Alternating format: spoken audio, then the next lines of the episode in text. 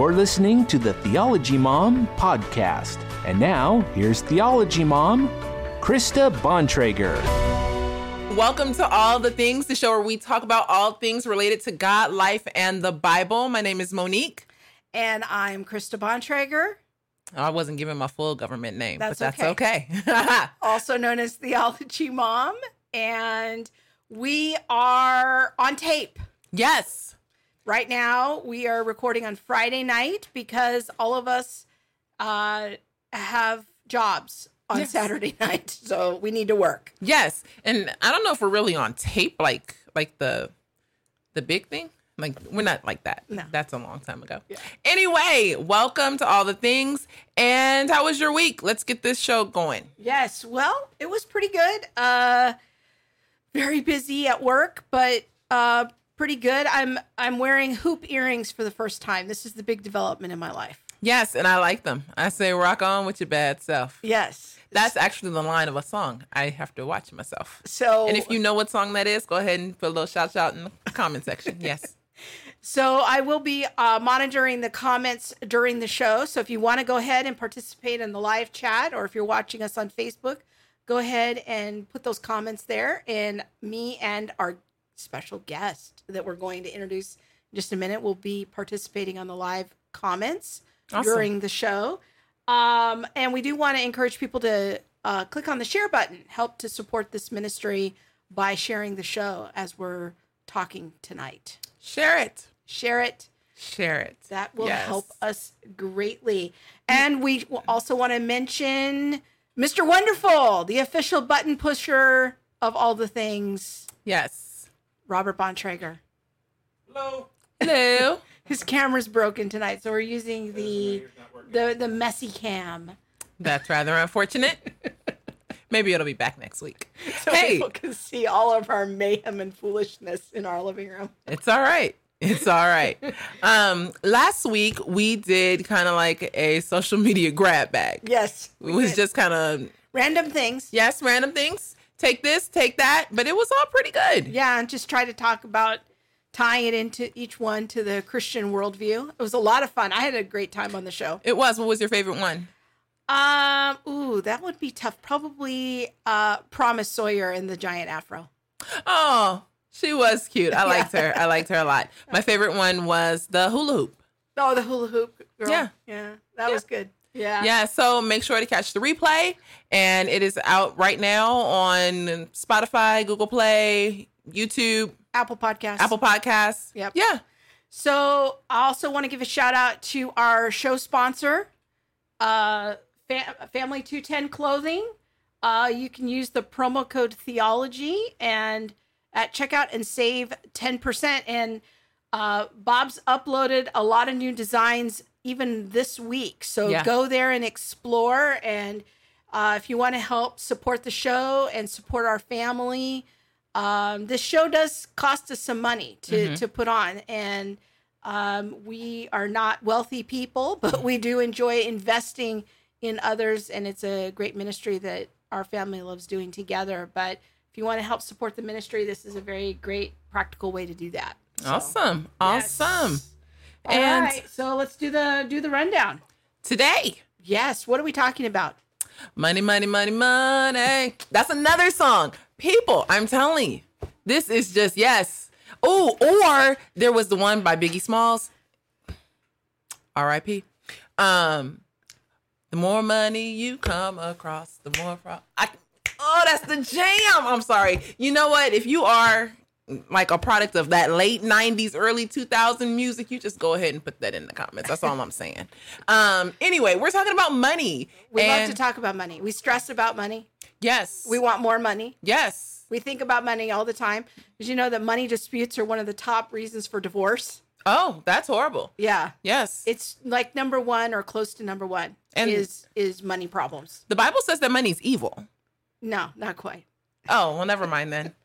I think it's the love of money. Oh, we're is that yeah. the root of all evil? Well, but we'll talk about that. maybe I don't know. I'm just I could I could be maybe maybe I should just give it away. I don't know. I need it. No, I need it. So we're going to talk about money. God's what does God think about our money? Yes. because we like to connect God and the Bible to real life. And there's not much more real than money. Yes. That's for sure. That's where it gets ugly. That's where the rubber meets the road when you try to get in my wallet. Yes. Is God in your wallet? You know, he has his points. Yes. But I tell everybody don't come for my money. Don't come for my wallet. Don't come for it. Anyway, We're also we- going to talk about healing. yes. Again, we had a follow up question from a viewer, and so we're going to field that as well. So, should be a good time on the show. Yes. All right, so you're going to introduce our our special guest? Well, I kind of thought you were going to introduce her. Oh. Yes, yes. I feel like it's more fitting that way. Okay. Normally you do the introduction. I know. But let but she's not my BFF. I know she's mine. See? All right, so let's welcome my best friend Laura Hartley to the show.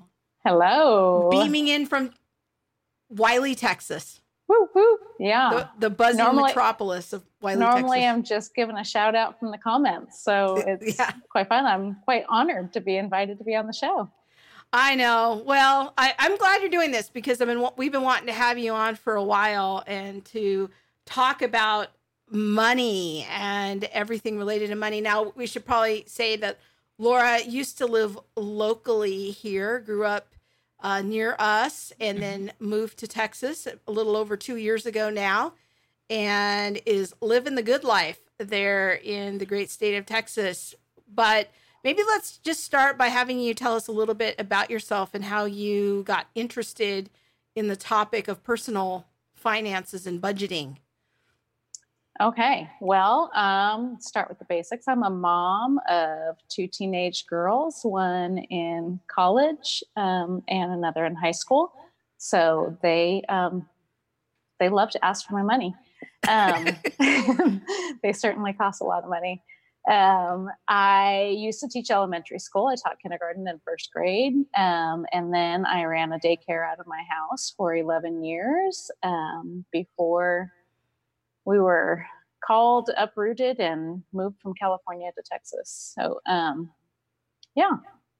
So, have you always been interested in the topic of uh, personal finance and budgeting? Like you were born and you just came out and said, you know, I have a call to help other people out of debt. Yeah, no, not at all. Like growing up, like seeing the mess that my family was in due to um, just not good management of money and uh, and debt. Like I thought debt was evil. I did not want to be like I didn't want to go down the same road that my parents went down. Um, but that uh, quickly changed when I went to college, and my scholarships and grants and part time job only got me so far and covered so much of my tuition. And so the government offered me loans. Wasn't that so nice of them? Um, and so there started the uh, feed of being told that I needed to build my credit. Um, and yeah, so from student loans, I got married, and my husband bought everything with credit cards because, yeah, they got him the minute he opened up bank account. So I spent my time still kind of thinking debt was bad, um, but didn't equate student loans with debt. Um, and just kind of quietly worked in the background to pay off all of his credit cards. Um, but just as we progressed, just more and more, we bought into the saying that we needed to build our credit. Um, so, And debt was just Yeah. sort of a fact of life. yeah, was that was part just of- sort of a fact of life. We were just living the normal life. Um, Now, when you were growing up, your parents didn't have a lot of money. They No. weren't driving around in luxurious cars and having debt with big car loans. That that wasn't your reality. No, there weren't car loans. It was business loans for a business that wasn't doing well. And it was a second mortgage on top of a second mortgage on top of refinancing and refinancing. And I thought those are just bad things because I saw like our electricity getting turned off and, you know, um, Laura, uh, we should probably say that you come from a, a large family. You come from a family of six children. Yes. And so you you know what it's like to to struggle a, as a child with money and coming from a family that wasn't of a lot of means. Correct. We lived on the wrong side of the tracks and uh, didn't have our own street lights. Um, and just there, it was, it was a struggle just to provide the basic necessities in our home. So when you got to um, to be a young adult, you started just doing the normal young adult things of taking out student loans, getting car loans, doing having credit card debt. Um, so I maybe we could get into a little bit of your journey into where you're at now. Like how did what was God's plan for you in all of that? Yes. So in 2010, enter Financial Peace University and Dave Ramsey. I had heard about this guy and I'd heard about this class from family members. Um, and so out of curiosity, we thought, what could it hurt? Like, let's do it. Like, we're doing fine. We don't have big, we're just normal, right? We didn't, we didn't see ourselves as having any any real debt. Um, How much debt did so, you have at that point? Uh, we had twenty eight thousand dollars in debt. Wow. Um, between a second mortgage, uh, home equity line of credit, basically, and uh, a truck payment. Wow. Um, so yeah, because who pays cash for cars? Like I didn't think that was even possible. So yeah, so we took financial peace, and um, it took a while, but like we started to see it work and it totally changed our mind and changed our view on how we needed to be behaving with our money rather than our money behaving to us. Um, and we just saw it bring so much healing to our marriage relationship. For 16 years of marriage we were fighting over money all the time and um, fighting over control of the money. Um, and so we just saw so much benefit in taking the class that when our church offered to, they put it out for the whole church to go through it um, in 2012. So we jumped in and thought, okay, we can come in and and help teach it, help lead it um, during that time. And then that started a cycle of co-leading and leading classes since 2012 up until now. So, so for um, some people who, that it might be new for them, is what is Financial Peace University? Like, give us a little thumbnail of what that ministry is about.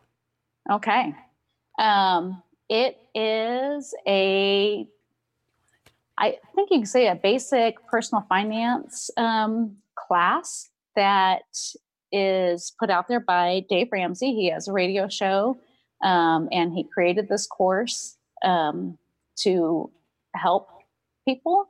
Um, so it's a nine week class, and we watch videos. There you go.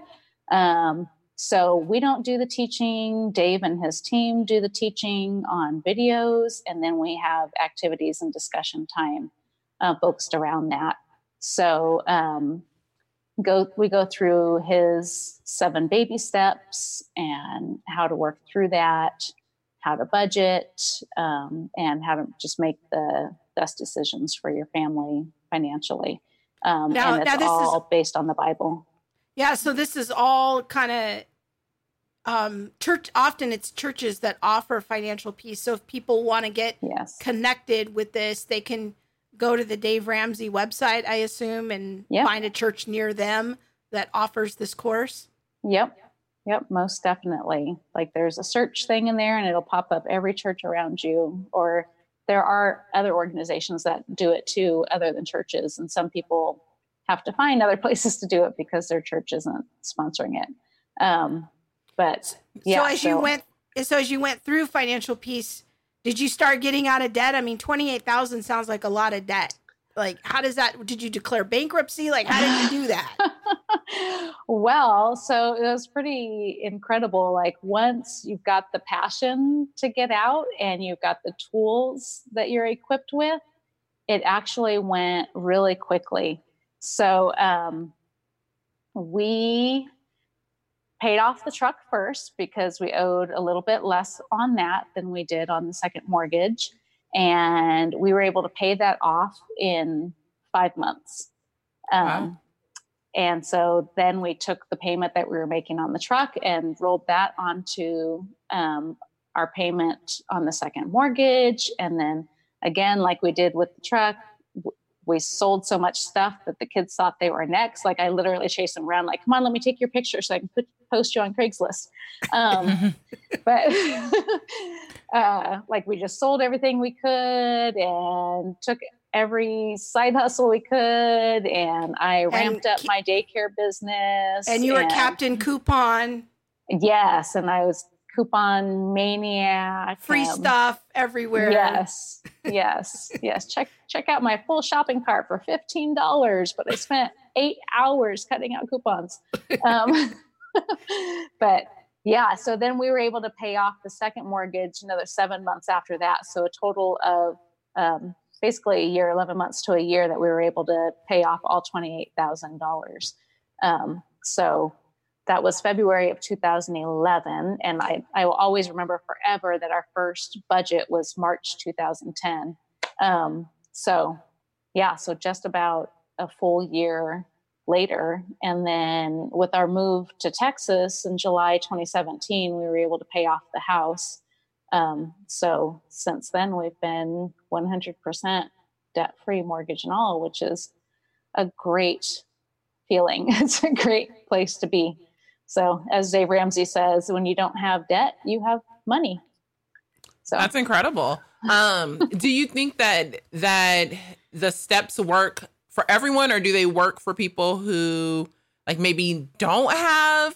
And I'm I'm just making an assumption, so I'm just gonna put that out there. But um, like, does it work for everyone? I guess that's that's my question. Like, or do you, or are the steps like kind of I don't know, not not cumbersome, but um like is it is it difficult to do? I don't think it is. I believe that it is for everyone and I know everyone's in different situations. Not everybody has debt, but st- the statistics like I didn't get the exact number, but it is astronomical. Um like there's like 70 something percent of families that are in the US that are living paycheck to paycheck meaning they have nothing in savings and they're just trying to to make do between paychecks. Um, so I think the steps really lay out a plan um, that works for everyone if you're committed to doing it um, in that order. I don't, I'm not going to say that financial peace is the only way to manage finances, but it definitely works um, and it's worked for millions of people. Well let's let's you mentioned earlier that the financial peace program is based on the bible. So maybe yes. you know let's talk a little bit about the christian worldview and the foundation for money because um, i think that many of us get more influenced by the culture in how we think about money than than we do about the bot from the bible. And so maybe let's just take a few minutes to take a step back and think about what scripture has to say. And Monique kind of jokingly said a few minutes ago yeah. about, you know, well, isn't money the root of all evil? So let's just start with with that statement because that's just out there in the culture. Yeah, let's squelch that one right away. Yeah. so what the Bible actually says in First Timothy 6:10 is that for the love of money is a root of all kinds of evil some people eager for money have wandered from the faith and pierced themselves with many griefs. Yeah. So, yeah, it is the love of money that is the problem. Yeah. And I think for me, when I think about it theologically, I always think about money is is itself is neutral. It's amoral. It you know, it it's it depends on how you use it. And I think money in a way and how we use it is a great revealer of our heart it is the great revealer of what we value in our lives. And, you know, the, the currencies of time and money are kind of the two big things that we invest in all the time. And um, it reveals our heart. And I guess the way I think about it is money is an opportunity for to build holiness in our lives. It's an opportunity for us to practice what God says about money because boy are there a lot of scriptures about money. There I mean, are a lot. Jesus talks a lot about money. And I, I find that interesting that it's it's neither good or bad, but we have such a an idea, I think, that if you have a lot of money, you must be a bad person. And that's not actually what scripture says. No, it's not. No. It's um but the I don't know, like I I usually don't think about people who have a lot of money as being bad. That's that's funny.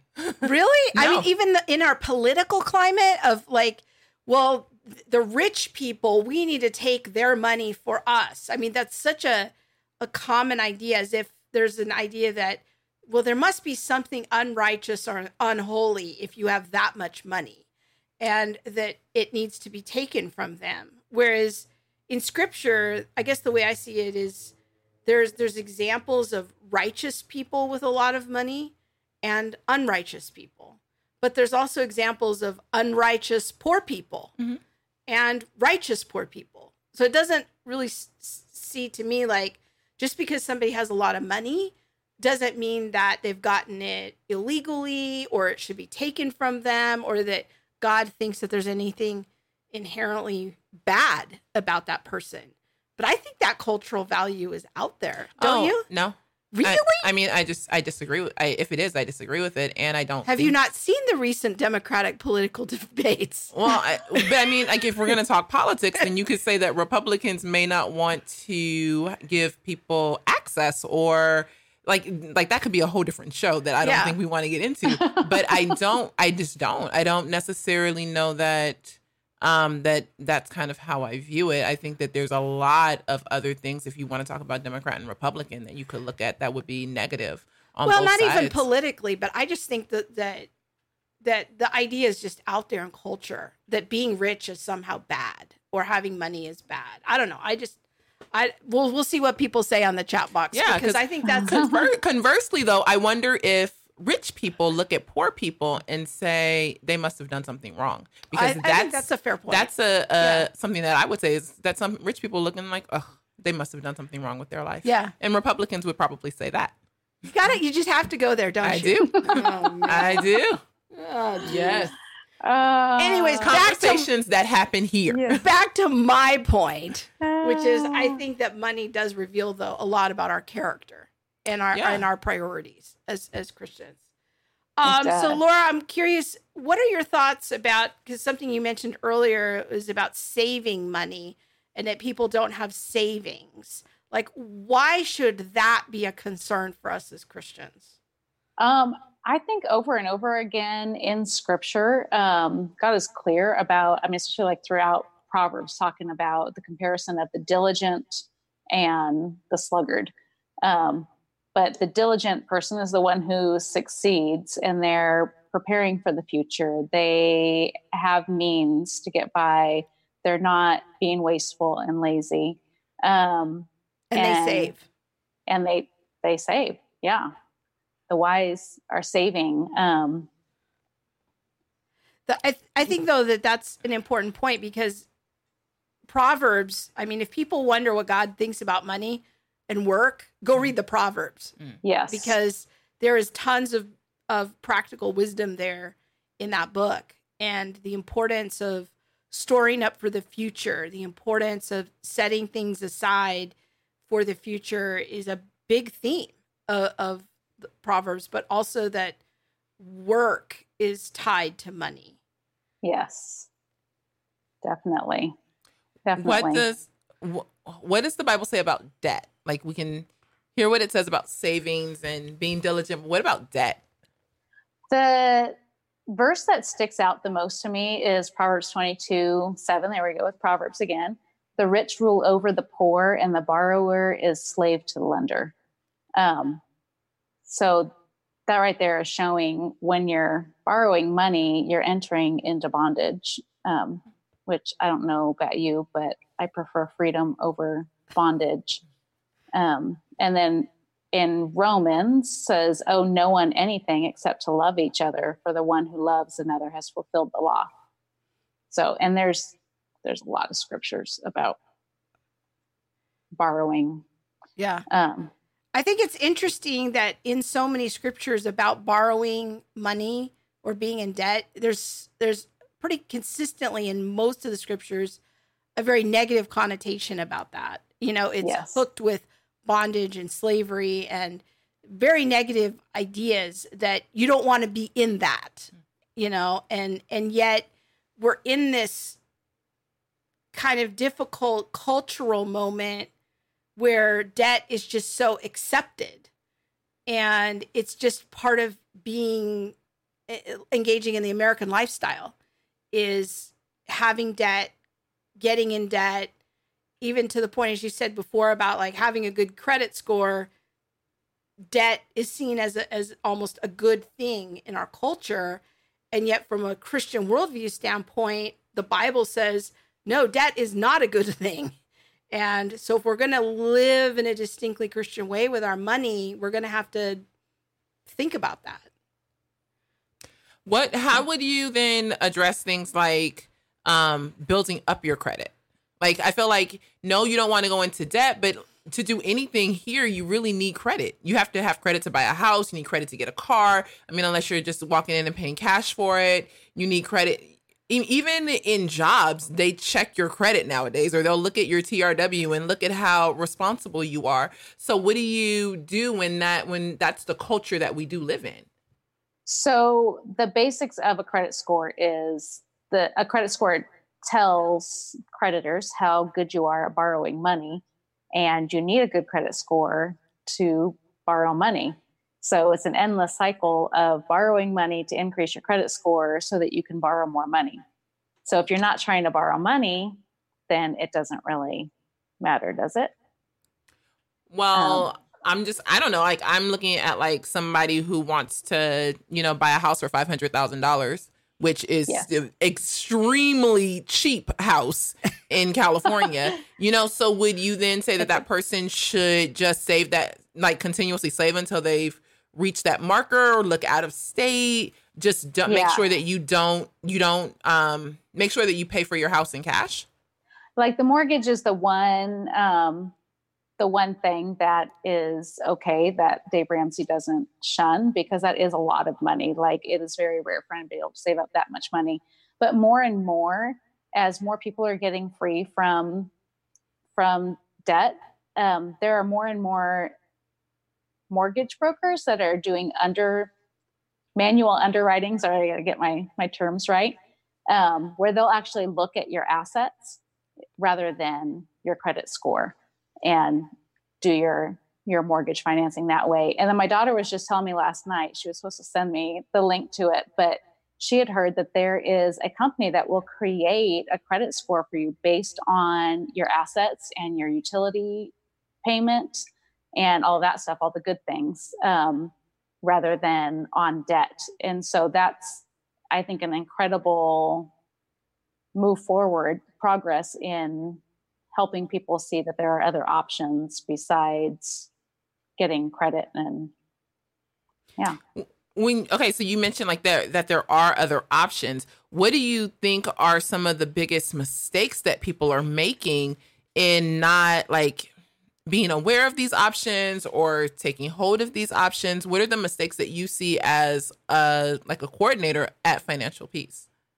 Um i think some of the biggest mistakes is just like i did believing the lie hook line and sinker that you had to have a good credit score to do anything in life um and basically spending more money than you have. I think we've all been guilty of spending more money than we have. It's like, oh, well, we don't have the money for that in the bank, so we'll just put that on the credit card or we'll just take out a loan to fund that.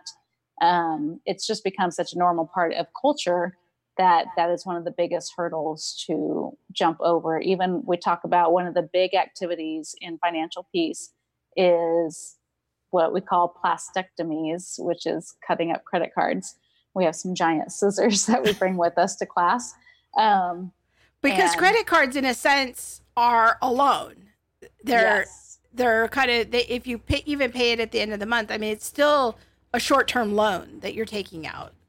It is. You're spending somebody else's money for the short, even if it's for the short term. So that's yeah. I was I was very much proud of myself that we didn't have credit card debt. Like I was good. I paid off my credit cards every month. Um, but I was juggling nine different cards.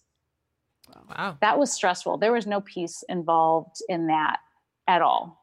It's like, well, I'll just put that on this card to float that for now. Like, oh, I'll use the gas card for gas and I'll use the, you know, Kroger card for groceries and I get money back and I get rewards and I get points and airline miles and blah, blah, blah. Um, but I had no peace in my life whatsoever.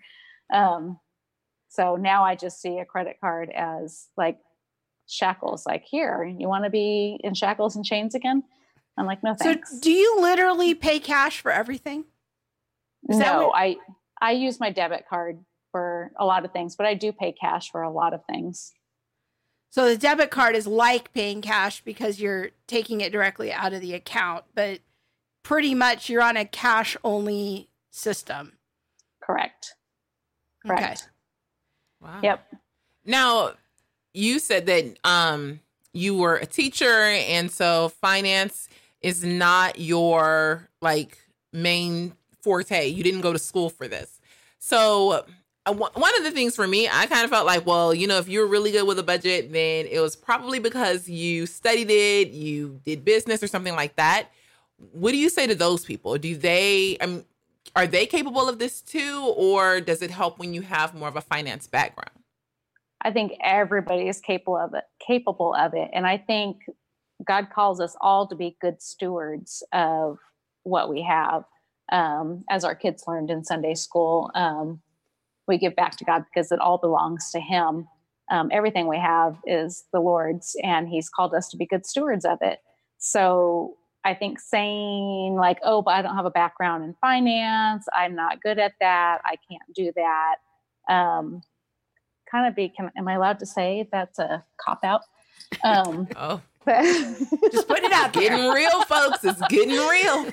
Uh, I mean, so you know. I, I'm curious though, like, is this really something that I can I can imagine that some people might say, well, you know, we're a one income family or I'm a single mom that maybe this isn't for me. I need credit, I need loans in order just to to make it because I am living paycheck to paycheck. What would you say to have you even ever helped someone like that get out of debt? Uh, we have helped singles, we've helped single people who are out on disability um, that are worried about like if i pay off my debt then i'm going to lose my disability payments from the state and so we've dealt with so many different circumstances recently we had a single mom with four kids um, and it again like it works for everybody we've got people with dual income but yet still scraping by um, but I think once you get in the plan, for some people it takes longer than others. Um, but the, the program is 80% behavior change and only 20% knowledge um, and math. It's not a math problem, it's a behavior problem. So, which again brings us back to the heart, which is yes. the real issue.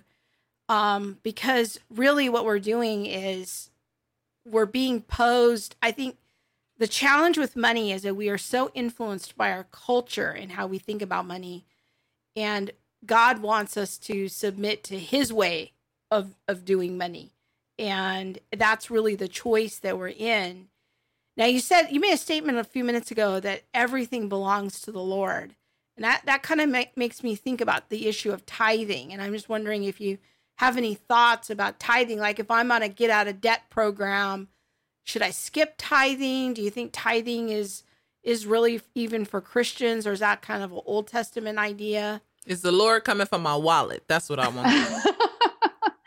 Whose wallet is it, after uh. all? Hmm, I don't know.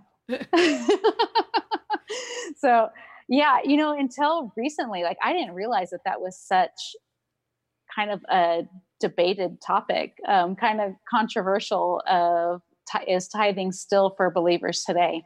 Um, but I have always believed that tithing is what we're called to do in a step of obedience. Um, I can share from personal experience, like when we were really struggling to keep things going and pay the bills every month and, you know, make it to the next paycheck, then I would go through and be like, well, maybe because, you know, the word tithe means a tenth, 10%. So you can't like give a fifth of a tenth. Like you can't say, well, I'm going to tithe 5% because that doesn't make sense. But, um, but I did. I said, well, we'll just give 8%. Then we have more for to pay our bills. Um, try like, well, how about 7%? How about 9%? And things just never seem to work. When the more we cut from giving back to the Lord, the harder it was to make ends meet.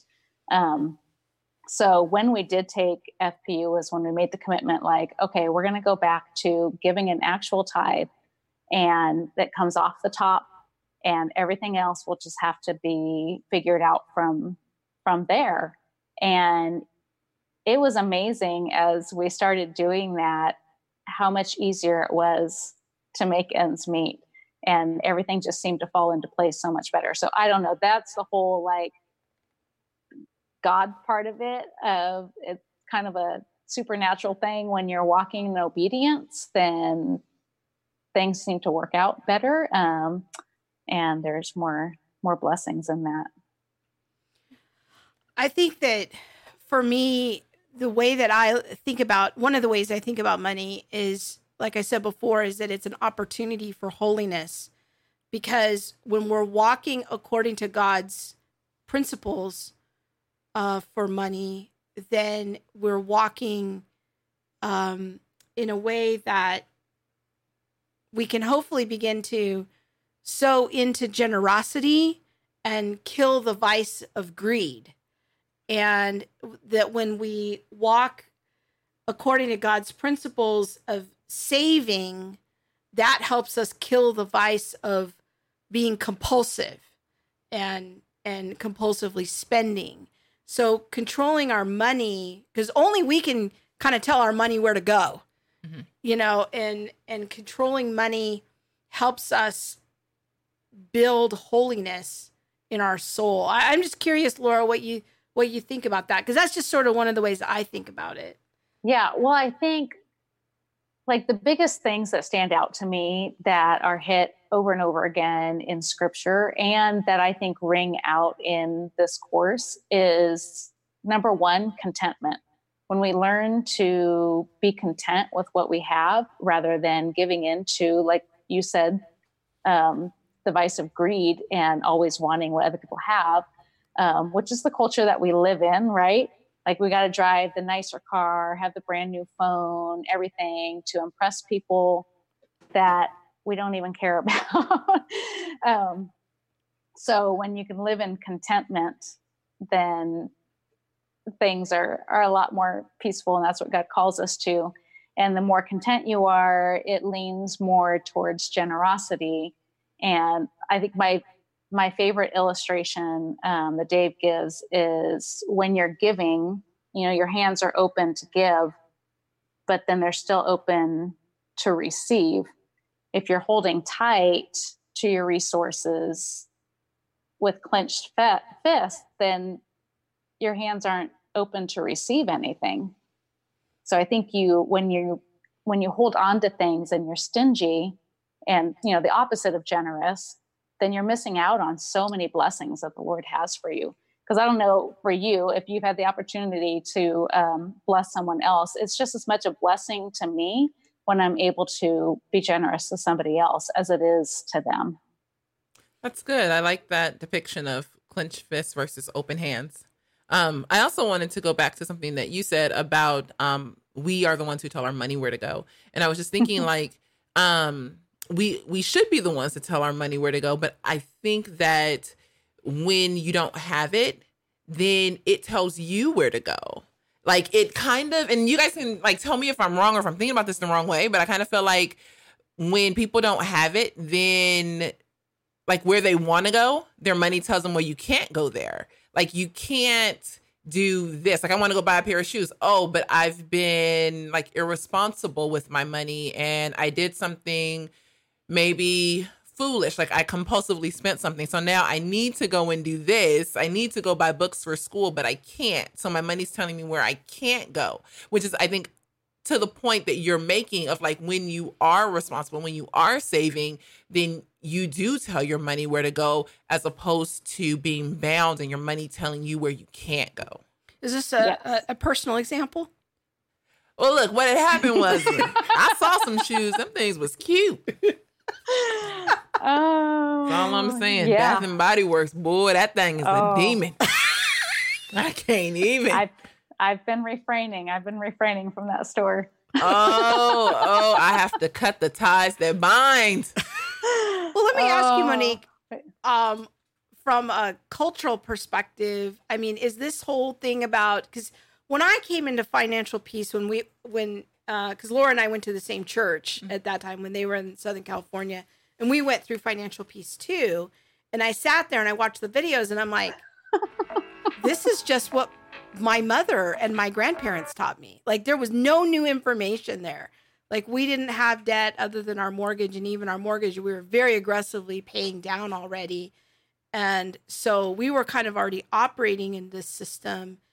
But when I came into it, I'm like, I don't understand why this is a class. Like that just was new for me. And then I realized, oh, there's a lot of people who don't think about money this way. Mm-hmm.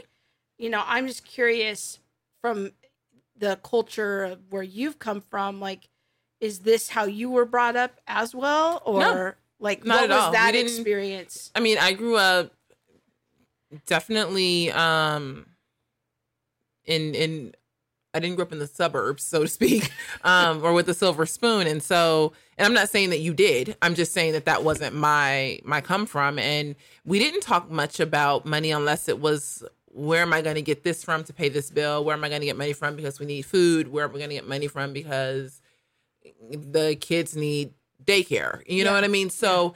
It was all and that's where i'm getting the the thought in my mind of like money tells me where i can't go when i am not responsible with it um but no it wasn't like a common conversation i don't remember ever in church anyone saying you need to be doing this with your money i remember people in church going through bankruptcy and mm-hmm. things like that but even in that and learning or people learning about or experiencing like the hardship of the realities of poor financing or poor money management there was never i don't feel like any kind of like talk in the youth group about hey make sure you don't get student loans make sure when the creditors come for you as soon as you turn 18 that you're not doing that um i know many of my friends had cable bills in their name and they're underage but it's because their parents had went and got you know cable bills and stuff like that in their name because they had already messed up their credit oh. so it just it oh. that wasn't that wasn't part of the conversation that you know where i was growing up at um and i i don't know if that's necessarily a black culture thing i for on some levels i do think it is i don't think that we talk about money um, outwardly a lot. I think that's changing now. And I can see that with um, some of my friends or people who now, my friends who now have kids and they're teaching their kids about money. And I just had a conversation with my sister yesterday, and my nephew wants a baby. All three of my nephews are really big into sports, but my oldest nephew is really good at baseball, and he wants a glove that costs like $300. I get a text, Auntie, can I please, will you please contribute? I'm going to start a fund. A fund? a what? Can you please contribute? And he, he's like 12. He's thir- he turned 13. 13, okay. Yes. So he and I, I had not given him a birthday gift. And so he asked for his birthday gift if he could have cash. And I was like, eh, let's talk about this a little bit.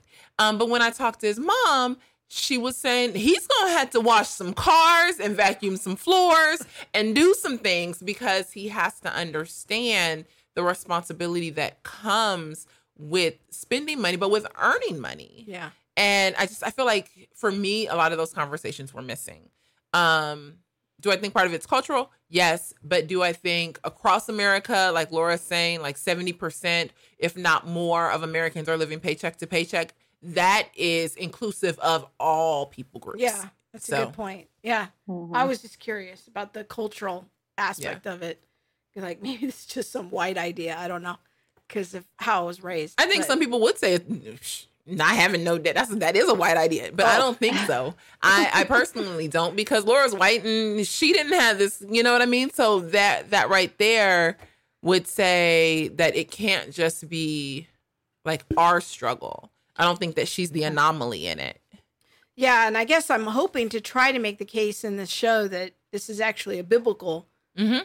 There's some biblical yeah. foundation here. It's, Yeah. it's not just a white idea, but um, you know, along those lines, Laura, I think one of the things, one of the great things I've learned from uh, my grandparents and my mother is the importance of an inheritance and saving for the future generations. And um, because of the hard work that my grandparents did, and they were, they were, they lived in a soddy in the side of a hill with a dirt floor in North Dakota in during the Dust Bowl. I mean, they were not rich people at all, but coming from that and then building on their legacy is part of the reason why my husband and I have been able to um, help our kids have a good education and and live in a, a, a house and, and everything.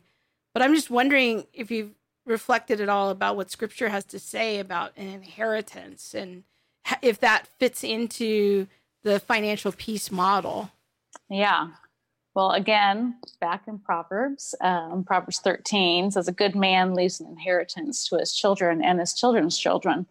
Um, so that is definitely scriptural to leave a legacy for your family, to not leave them in a lynch is kind of what I think. I remember my my biggest concern growing up is I would ask every adult that I trusted, like, can I inherit debt? Like, is that a thing?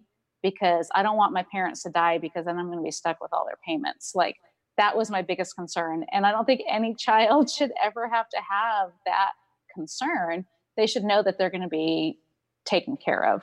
Um, and so we talk a lot in the class about what kind of legacy you want to leave um, for your family.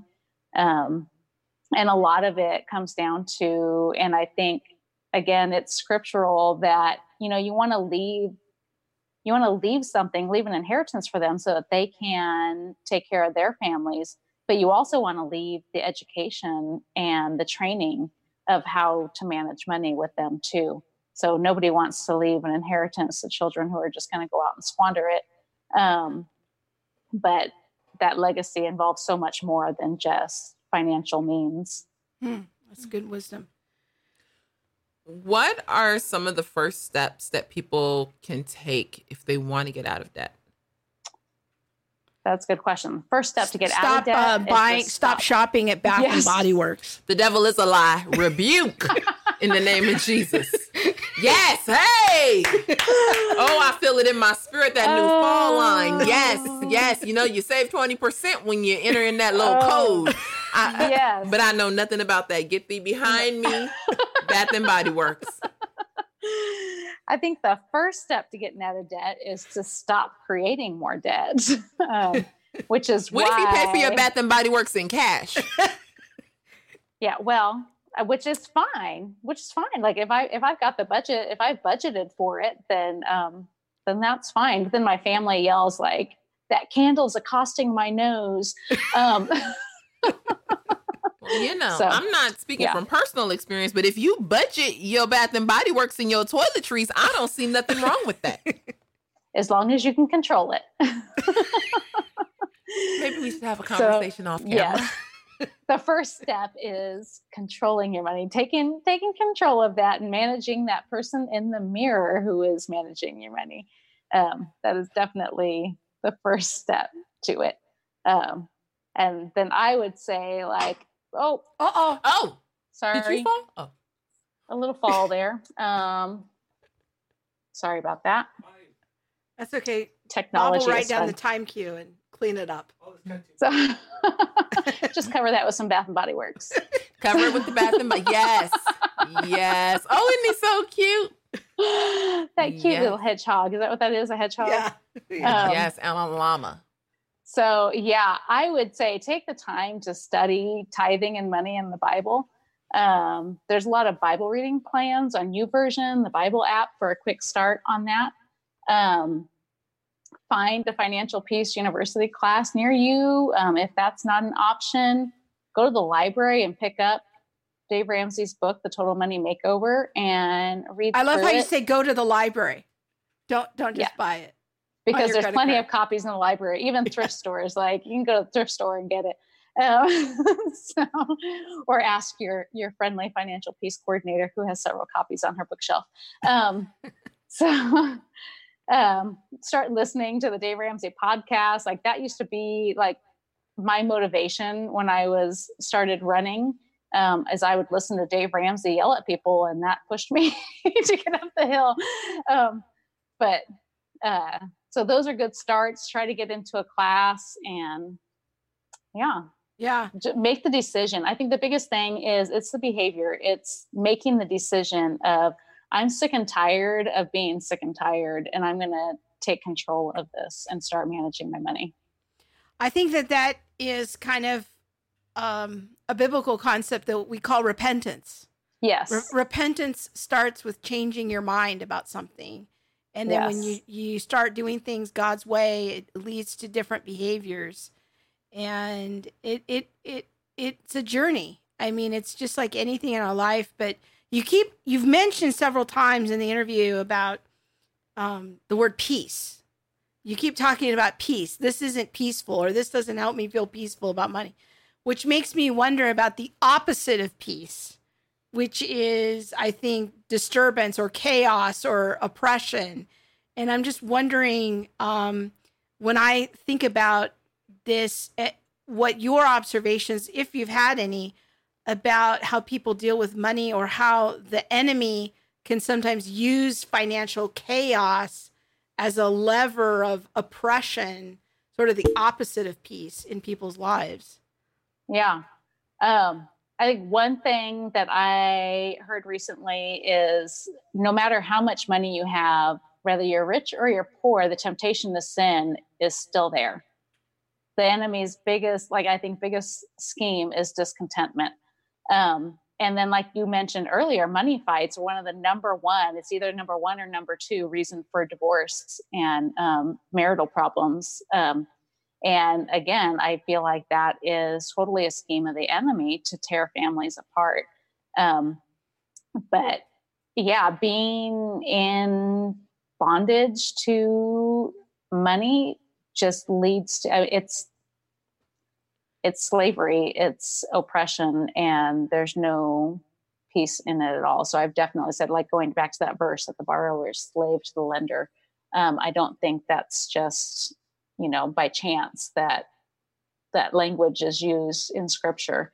Um, and i think finding that freedom is like one major step in finding complete freedom. Um, Very cool. Well, uh, again, we want to encourage people to go check out their local Financial Peace University at a church or uh, wherever uh, near them. They can go to the website and type in their zip code and do that. It's a great tool. Oh, not not that one. But Uh, you can find your local Bath and Body Works.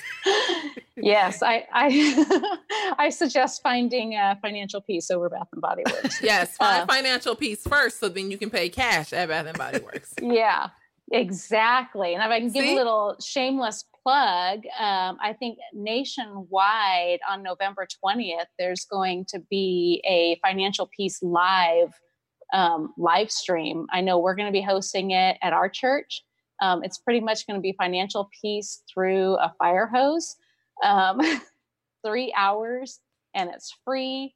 So I think they're setting up a special section of the website for it that you can find where that's going to be hosted in your local local area. Um, so I would definitely recommend that November 20th of this year. It's the Wednesday before Thanksgiving, like the week before Thanksgiving. Very cool. So. Awesome. Ah, somebody gonna be eating hot dogs this year for dinner. On Thanksgiving. you know, with the financial peace, I gotta save them. That turkey costs twenty dollars. The devil is a lie. Y'all better eat this, Oscar Mayer. That'd be my house. You're like, oh, it's turkey bologna. Yes.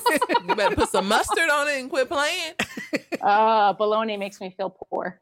You better, girl, please. You fry that bologna up, get that dark rim around it, put a little mustard on that. Mm-mm. I can't lie. lie. I did grow up with some fried bologna sandwiches.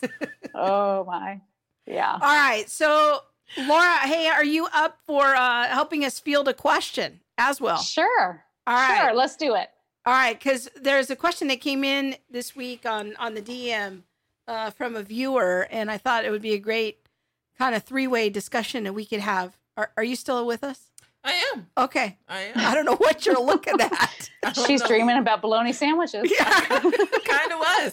Kind of was. I felt like she just went away. Uh-uh. All right. So uh, let's talk a little bit about healing. Now, a few uh, a few weeks ago, we had Art Thomas on the show. Well, I had Art Thomas on the show. That was Yes. the week you were out. I was in bed. Yes. and uh, we talked a, a bit about healing, and I shared a Oh, little lucky. bit about my healing. Uh, so I wanted to get the, uh, if I can get Bob to uh, get the graphic up there. Ah, yes. There we go. I'm, I'm trying to stall. All right. So this was a follow up question that came in. I've picked your brain on healing and suffering in the past because my church background is charismatic. Many of my family members have Bethel connections. The more I read and study, I find myself leaning more and more toward Reformed theology, but I definitely still believe God works miracles today. My question for you is this How do we earnestly believe, seek, and pray for miracles while still leaning into the sovereignty of God? Is submission to God's sovereignty and, ad- and admission that certain bad things are actually caused by Him and at least indirectly, ultimately for our good? So, this is a, a great question. And I thought it would be great to have Laura weigh in on this because, um, and you as well, Monique, is because all three of us sitting at the table have undergone some pretty significant Yeah. physical healing experiences. Yes. Uh, Yes. Maybe Laura, you could share just like a really quick snapshot of what you went through. really quick snapshot i was basically allergic to everything except for air and water um, Mm. but even the air bothered me sometimes um, and uh, yeah I was very very sick and no doctor could figure out what was causing it what was going on um, and you had a lot Lord- of food allergies, i had a lot of food allergies like i was miserable people were latex. Begging me to eat because I had lost so much weight. And I was like, listen, I'd gladly put on 10 pounds to be able to eat again, but that's kind of a problem. Um, so yeah, um, yeah, balloons terrified me. Um, because yeah, that was horrible. There was a lot, there was just a lot that terrified me. Um, and- Anxiety. You had pretty crippling anxiety. terrible, terrible, terrible anxiety. Um, and it was crazy, but the Lord took it all away. And all I can say is that it was miraculous healing. Um, So people So- can find out more about your story. You and I did a little video together a few years ago on my YouTube channel, and I'll put it in the show notes if people want to get a little bit longer version of your healing story. But but really, um, much much like my story, just very miraculous.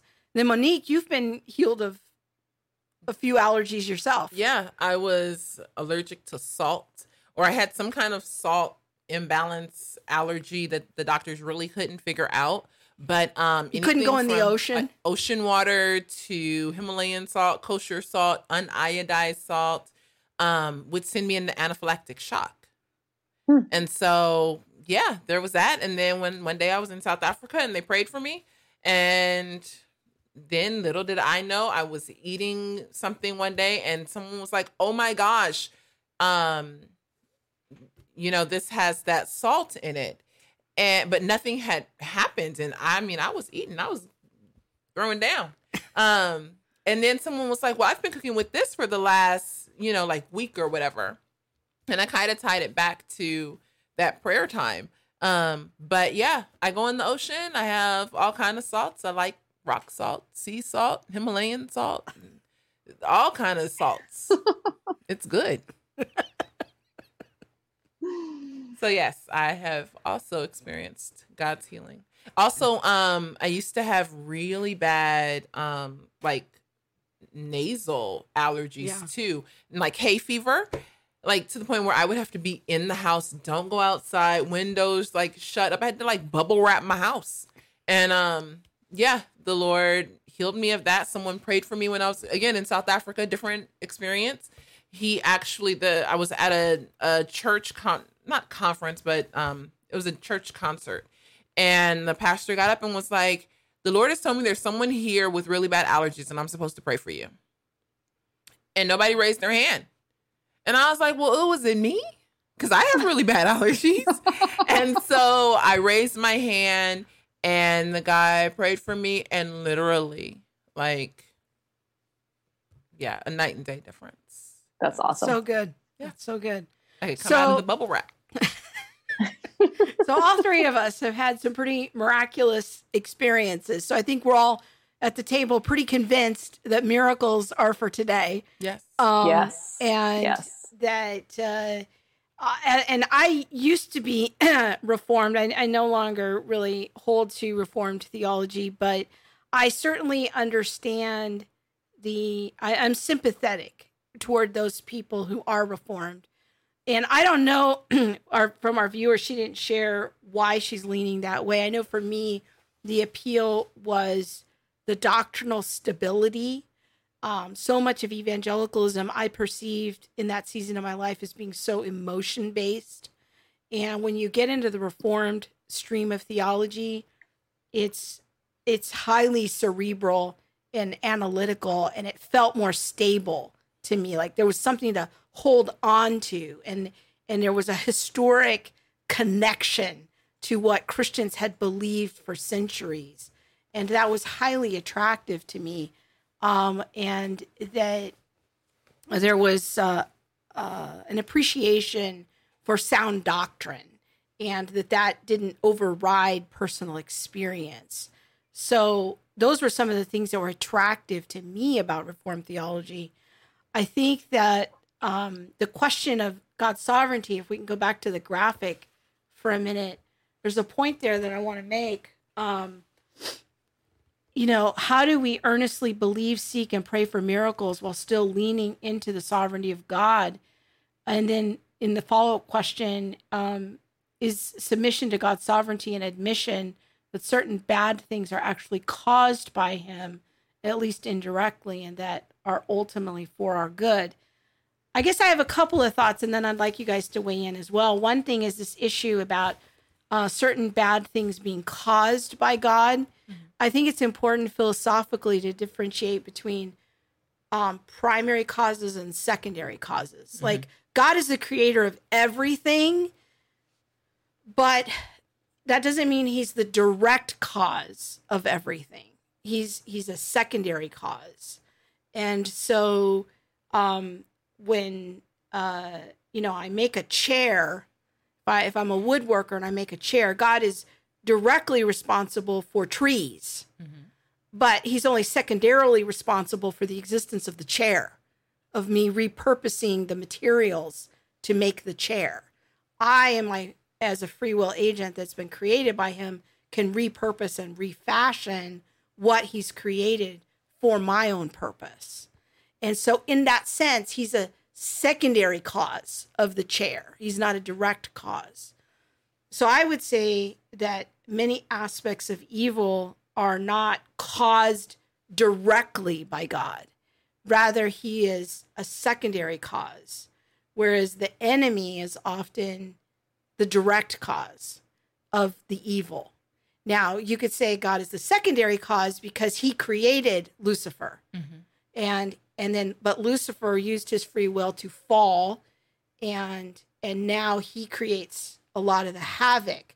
So I'm cautious about saying that God causes sickness directly. Um, I wouldn't want to say that. I would rather say that God is an indirect cause because of him creating Lucifer, but that ultimately the enemy is the direct purveyor of a lot of disease. Mm-hmm. Um, but there are other diseases that are the result of our free will. Yeah. Like addictions can result in health complications. Um, life choices that we make, um, obesity and weight can be a cause of, of many health problems. Um, so, and then there's a combination of the enemy sort of capitalizing on our bad choices, I think, to introduce diseases. So, or make diseases worse. So I'm I'm cautious about the whole God causing disease. So that's kind of my my first thought about that. I don't know if you guys have any thoughts about that. I think um, when I first read it, I was my mind immediately went to what God allows versus what He causes. Yes. and um, I do see that like evil is allowed, diseases are allowed. We live in a fallen world where we have free choices, and um, things are allowed because he is God and he will not change his mind on who he says we are and how he's created us. And so, because he is not changing his mind, these things are still allowed to to not just run wild, but they're allowed to continue in the earth. Does that make sense? Yeah. So because he allows these things, then we do see sickness on the scene. We see evil. We see addiction and all of the other this, that, and the other, you know, that that we would see. So um I don't know that that means that he is causing it like I directly caused this or I am allowing this because this is what I first sp- spoke into the earth. Yeah. Laura, do you have any thoughts on that? Yeah, I completely agree with both of you guys. Um, and I think that's exactly reading that, like that's where I fell towards the the last section of the question statement um, is in the God causing things for our good. Um, I think, you know, there is the, we do believe the concept that God works things, all things to our good, but I think He has a way in His sovereign way of being of taking our poor choices and our bad consequences and using them to teach us, to teach us to trust Him more, to teach us um, whatever the case may be. Um, but I'm wondering if- have our I'm wondering if you remember a moment that you and I had together once, Laura, where I, I said to you, um, God isn't trying to teach you a lesson because of your suffering and your allergies. And you kind of looked at me like you didn't know what to what to think about me right in that moment. But yeah. I, I don't know it because you kind of had a like a suffering paradigm of like, well, this is why this is my cross to bear. This is what I'm supposed to just endure the rest of my life. Yep. And Jesus caused this and he's okay with it. And then I kind of gently challenged you in that. I don't even know if you remember Yeah. that. I do. I, I distinctly remember I was believing the lie that all the out food allergies I had was my consequences to living in gluttony. Like because I was gluttonous, because I overindulged and had to have ice cream every night, that this was my due payment for that sin. Um, and that was just that's what happened. That God was trying to teach me a lesson to not be a glutton by making me have an allergic reaction to everything I ate. One of the things that I want to kind of decouple that um, Sure. I've I I think I've heard anyway is that um, sickness can be the result of someone's sin. You know, like there are I I am not a scientist by any means, um, But one of the things that I strongly believe is that even our cellular structures on like a molecular level are decaying because of just our humanness, because of the sin that has lingered in the earth for so long. And people may have things in their DNA, they may have things that you know they may have eaten healthy their whole life and still you Yeah. know winds up with breast cancer or something like that what we're not saying is that the sickness is the direct result of their sin um, Right. but the sovereignty of god when she asked the question about the sovereignty of god and what i would say is that the sovereignty and you can correct me uh, on this which i, I hope you do and i'm sure you will um, the sovereignty of god because he is sovereign, he will allow what may even seem confusing to us and and seem like, well, I I did everything right. It's not that he is now, you know, we're now sinners in the hands of an angry God, so to speak, but that he is he's not changing his mind on who he says he is and who he says we are and the principles that have been set forth like i said Yeah. first in the earth and as we continue to to decay and as we continue to have changes in our cell structures and things like that um we do see these things even more frequent you know there's so many things in in the air or pollution or you know like whatever the foods that we eat even the most healthy of things Yeah. so what we're not saying is that if you are sick or you have some ailment it is the direct result of I. I think that's such a good point because sickness is so complicated because the causes can be so many different things. Like a disease can be directly caused by the enemy. Mhm. It can be caused by the environment. Mhm. Um, you know, it can be caused even by like, choices you make your food what, what you choose Yeah, to eat i eat your cho- nachos every day she does. i'm sure this might be a problem later on Um, it can. it is Uh, it can be the result of the fact that we live in a universe that is controlled and dominated by the second law of thermodynamics and, and decay. Um, we live in a universe that's full of radiation that causes some forms of cancer. Um, why people get sick is there's so many different reasons why it can happen, and it can happen from a, some combination Yeah. of those things.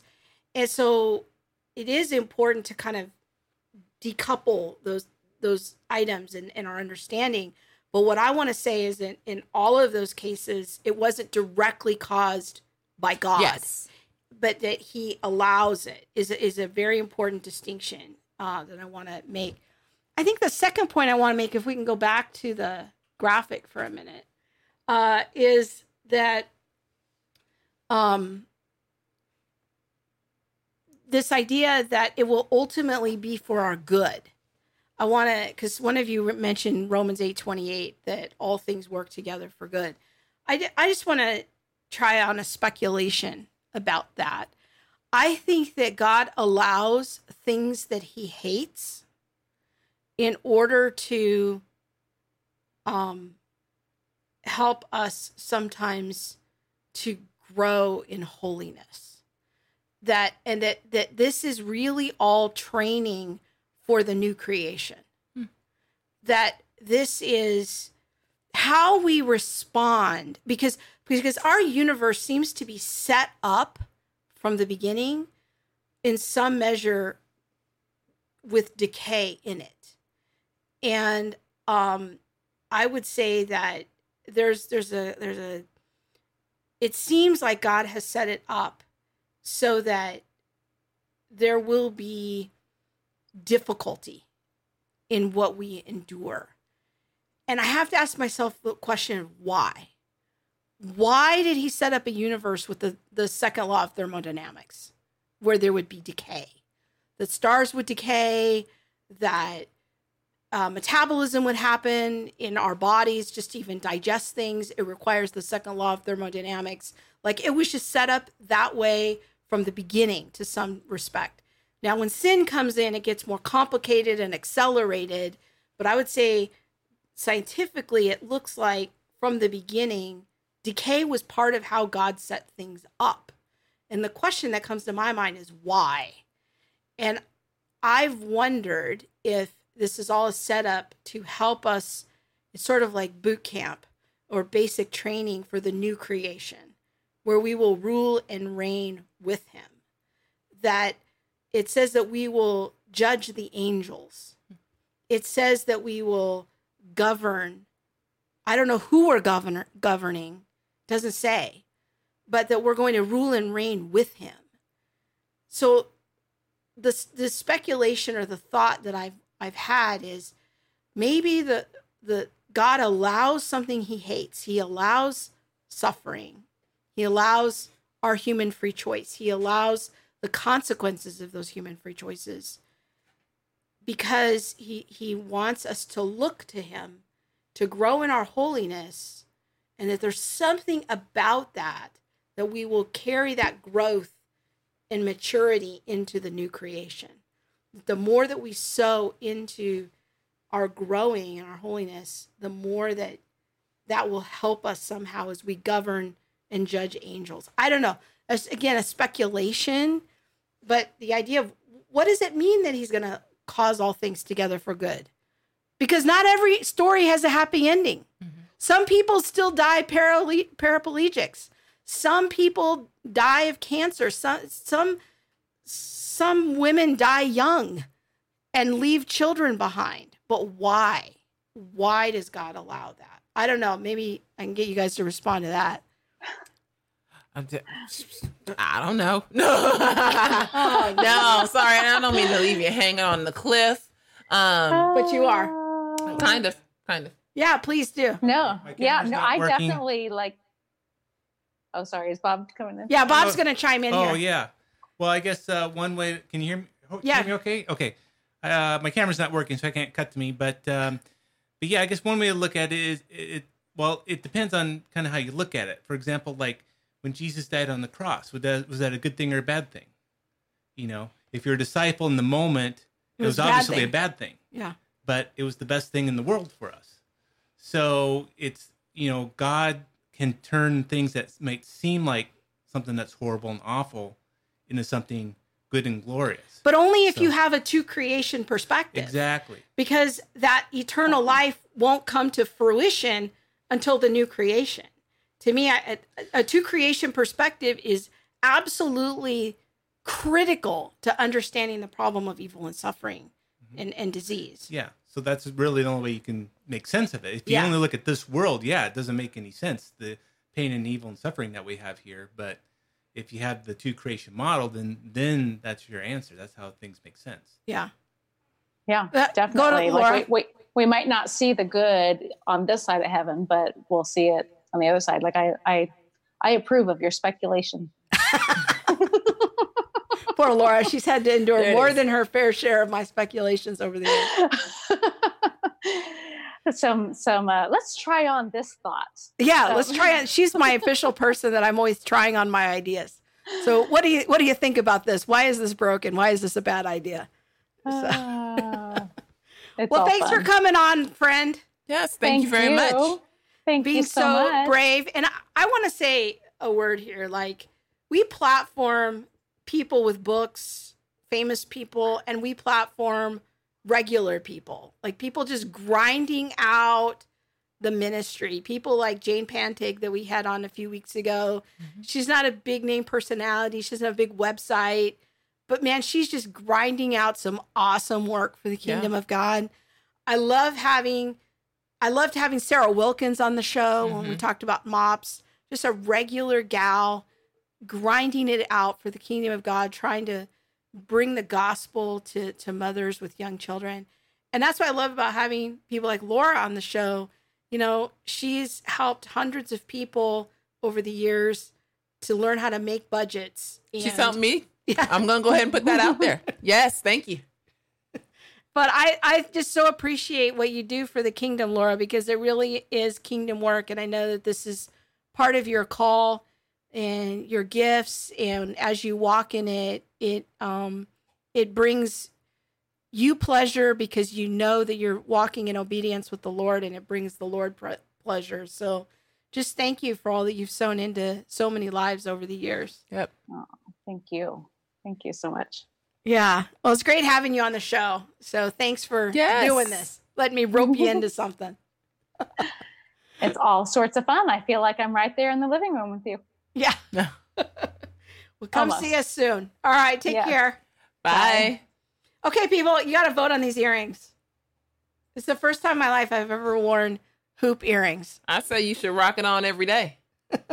yeah, I have on some hoops. These are small hoops. Yes, These are Monique's earrings. yes.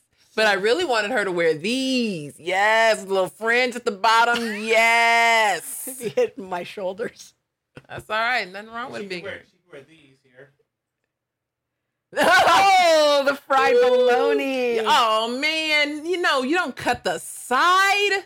That's so that it don't curl up. No, you need that curl so you can get that good burn around the edge. I don't know who making this. and all that grease in it. No, I don't know. I'm a little skeptical on their bologna making skills. I need. I'm gonna do a tutorial. Okay. Watch for watch for Monique's coaching video on how to fry bologna properly. Next episode. next episode. Okay, don't forget to check out our family's clothing store. Help support the ministry. Uh, two great ways you can do that is buy a shirt and click on the share button and tell your friends about Yes. about the show. I hope you've enjoyed this little romp through money. Be sure to check out the show notes at theologymom.com slash All the things. Yes. Have a question? Email us at attlivestream at gmail.com. Yes, and follow Monique on Twitter at the real Monique D. Ugh, I keep forgetting I even have a Twitter. I need to put something you gotta do on something. there. Got to sort myself out, folks. Get get get moving there. Alrighty. Okay, It's been a good one. it is. All right, my friends. Thank you so much for watching. We'll see you soon. God Bye. bless.